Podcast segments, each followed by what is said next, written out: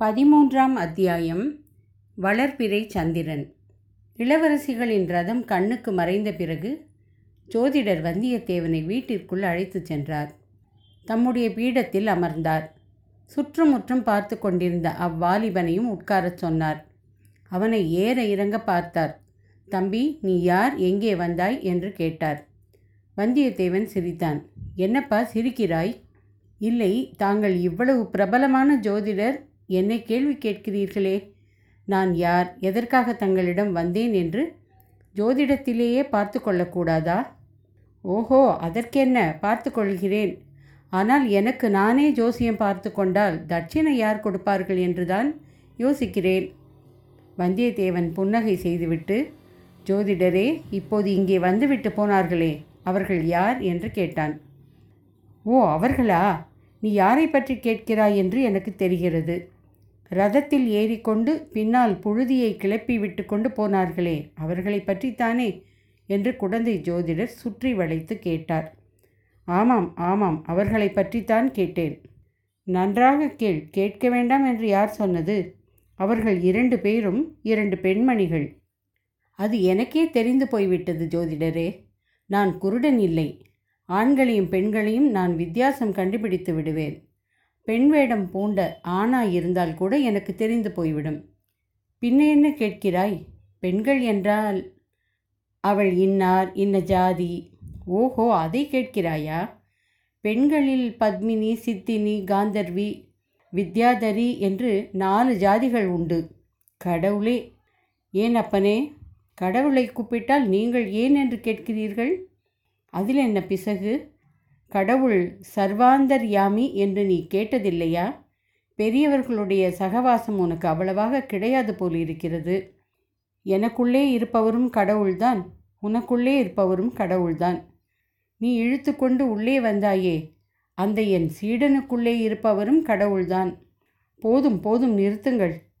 இத்தனை நேரம் பேச சொன்னதும் கடவுள்தான். இப்போது நிறுத்த சொல்லுவதும் கடவுள்தான் என்றான் வந்தியத்தேவன். ஜோதிடரே இப்போது இங்கே இருந்து போனார்களே அந்த பெண்கள் யார்? எந்த ஊர்? என்ன குலம்? என்ன பெயர்? என்று கேட்டேன். சுற்றி வளைக்காமல் மறுமொழி சொல்லுங்கள். தம்பி இதை கேள். ஜோதிடன் வீட்டிற்கு பலரும் வந்து போவார்கள். ஒருவரை பற்றி இன்னொருவரிடம் சொல்லக்கூடாது. இப்போது போனவர்களை பற்றி உன்னிடம் சொல்லவே மாட்டேன். உன்னை பற்றி வேறு யாராவது கேட்டால் கூட அவர்களுக்கும் உன்னை பற்றி ஒரு வார்த்தை கூட சொல்ல மாட்டேன். ஆஹா ஆழ்வார்க்கடியான் நம்பி தங்களை பற்றி சொன்னது முற்றும் உண்மைதான். ஆழ்வார்க்கடியாரா அவர் யார் அப்படி ஒருவர்? தங்களுக்கு தெரியாதா? ரொம்பவும் தங்களை தெரிந்தவர் போல் பேசினாரே.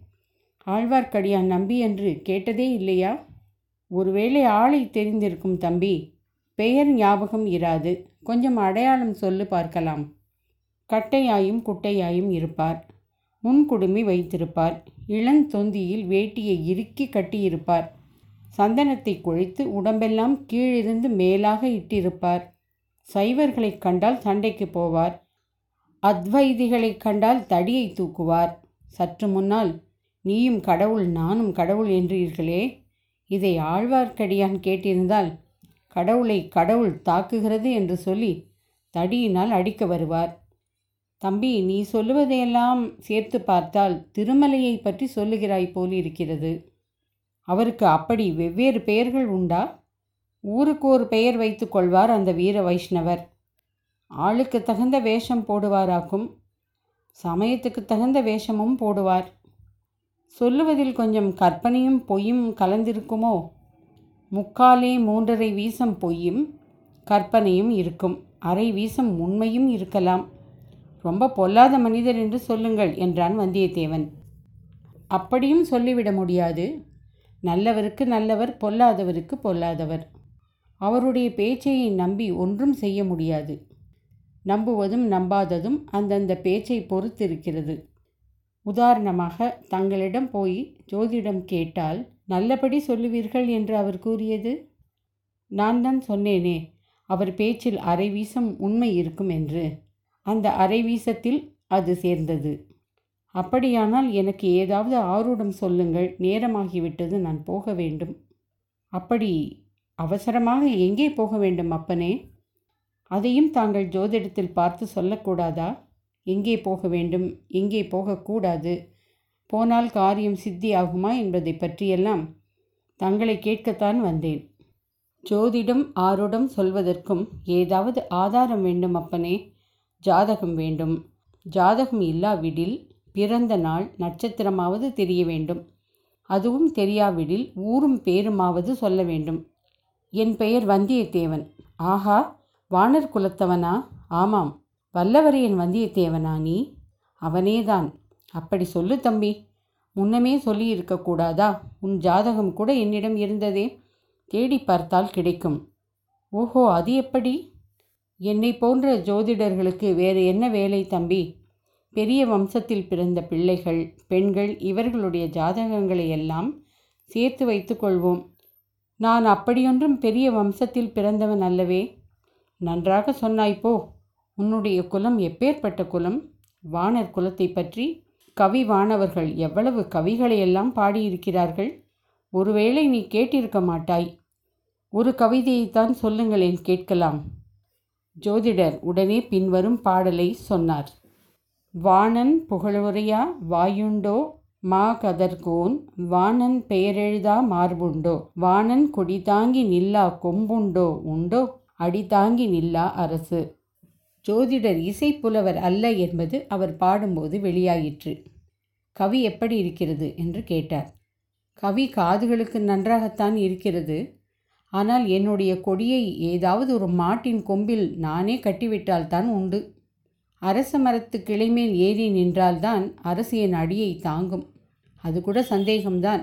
கனம் தாங்காமல் கிளை முறிந்து என்னையும் அது கீழே தள்ளினாலும் தள்ளும் என்றான் வந்தியத்தேவன். இன்றைக்கு உன் நிலைமை இப்படி. நாளைக்கு எப்படி இருக்கும் யார் கண்டது என்றார் ஜோதிடர். தாங்கள் கண்டிருப்பீர்கள் என்று எண்ணி அல்லவா வந்தேன்? நான் என்னத்தை கண்டேன் தம்பி? எல்லாரையும் போல் நானும் அற்ப ஆயுள் படைத்த மனிதன் தானே ஆனால் கிரகங்களும் நட்சத்திரங்களும் வருங்கால நிகழ்ச்சிகளை சொல்லுகின்றன. அவை சொல்லுவதை நான் சிறிது கண்டறிந்து கேட்பவர்களுக்கு சொல்கிறேன் அவ்வளவுதான். கிரகங்களும் நட்சத்திரங்களும் என் விஷயத்தில் என்ன சொல்கின்றன ஜோதிடரே? ஆதி காலத்திலிருந்து மனித குலத்திற்கு வருங்கால நிகழ்ச்சிகளை அறிந்து கொள்வதில் பிரேமை இருந்து வருகிறது. அரசர்களுக்கும் அந்த பிரேமை உண்டு. ஆண்டிகளுக்கும் உண்டு. அறிவிற் சிறந்த மேதாவிகளுக்கும் உண்டு. மூட மதியினருக்கும் உண்டு. இத்தகைய பிரேமை பல அபாயங்களுக்கு துணிந்து அரசாங்க அந்தரங்க பணியை நிறைவேற்றுவதற்காக பிரயாணம் செய்து கொண்டிருந்த நம்முடைய வாலிப வீரனுக்கும் இருந்ததில் ஆச்சரியமில்லை அல்லவா? நீ நாளுக்கு நாள் உயர்வாய் என்று சொல்லுகின்றன. சரியாக போச்சு. இப்போதுள்ள உயருமே அதிகமாக இருக்கிறது உங்கள் வீட்டில் நுழையும் போது கூட குனிய வேண்டி இருந்தது இன்னும் உயர்ந்து என்ன செய்வது?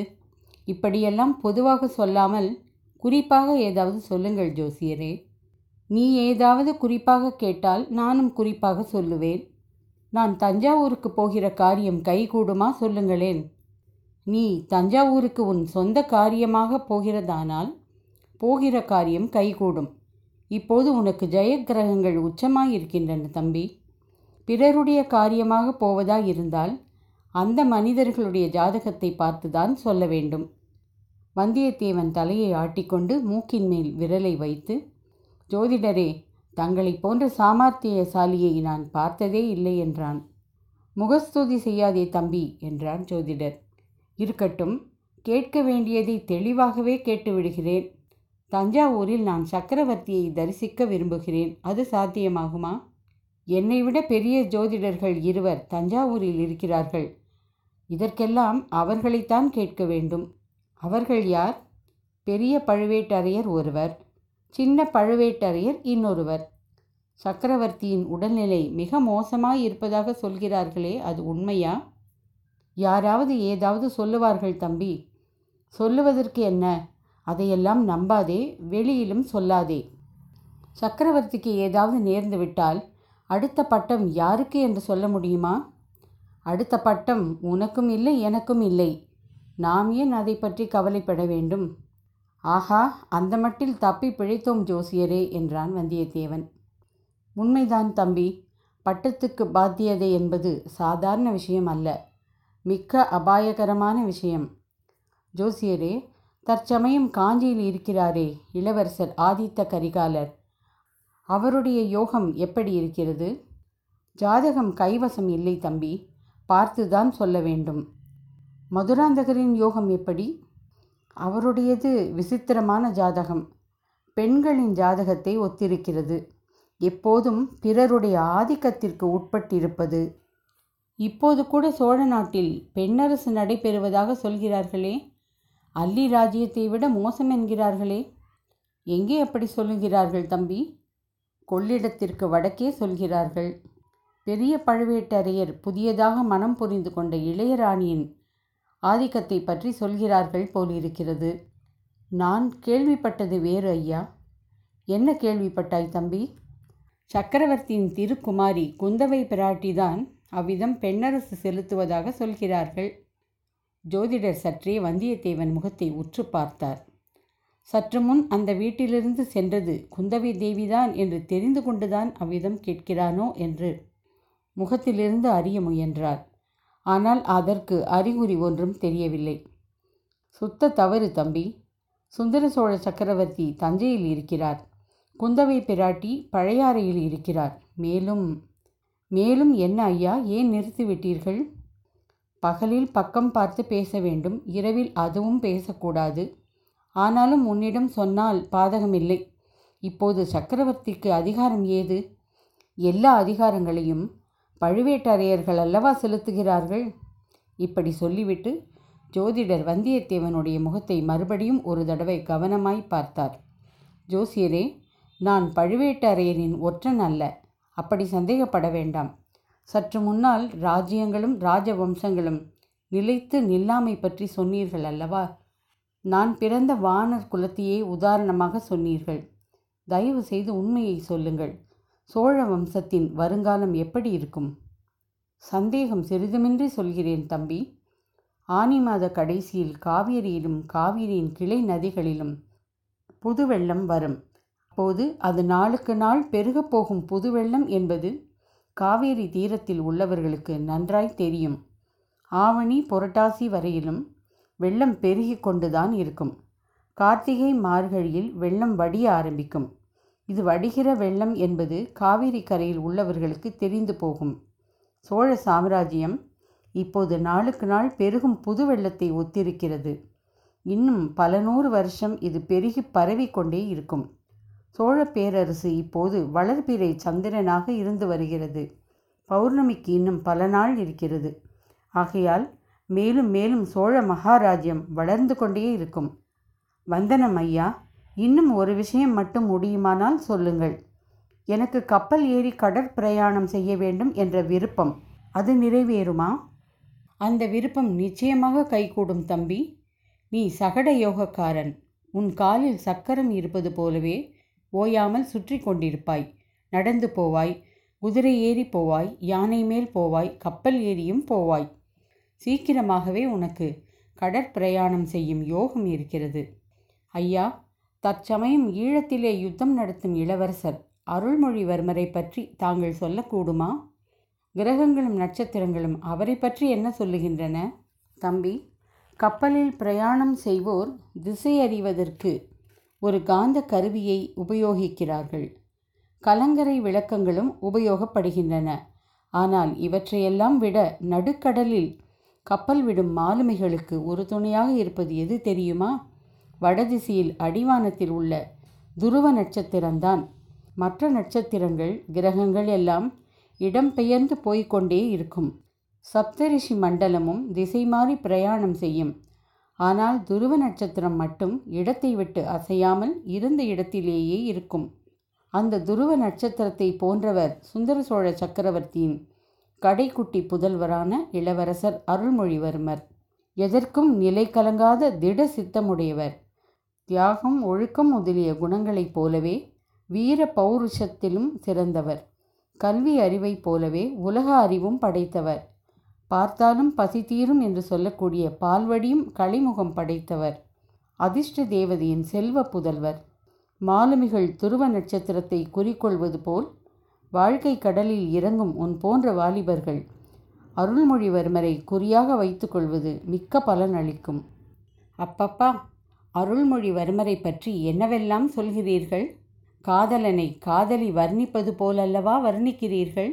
தம்பி காவேரி தீரத்தில் உள்ள யாரை கேட்டாலும் என்னைப் போலதான் சொல்வார்கள். மிக்க வந்தனம் ஜோதிடரே சமயம் நேர்ந்தால் உங்கள் புத்திமதியின்படியே நடப்பேன். உன்னுடைய அதிர்ஷ்ட கிரகமும் உச்சத்துக்கு வந்திருக்கிறது என்று அறிந்துதான் சொன்னேன். என் மனமார்ந்த வந்தனத்துடன் என்னால் இயன்ற பொன் தனமும் கொஞ்சம் சமர்ப்பிக்கிறேன். தயவு செய்து பெற்றுக்கொள்ள வேணும் இவ்விதம் கூறி ஐந்து கழஞ்சு பொன் நாணயங்களை வந்தியத்தேவன் சமர்ப்பித்தான். வானர் குலத்தின் கொடைத்தன்மை இன்னமும் போகவில்லை என்று சொல்லிக்கொண்டே ஜோதிடர் பொன்னை எடுத்துக்கொண்டார்.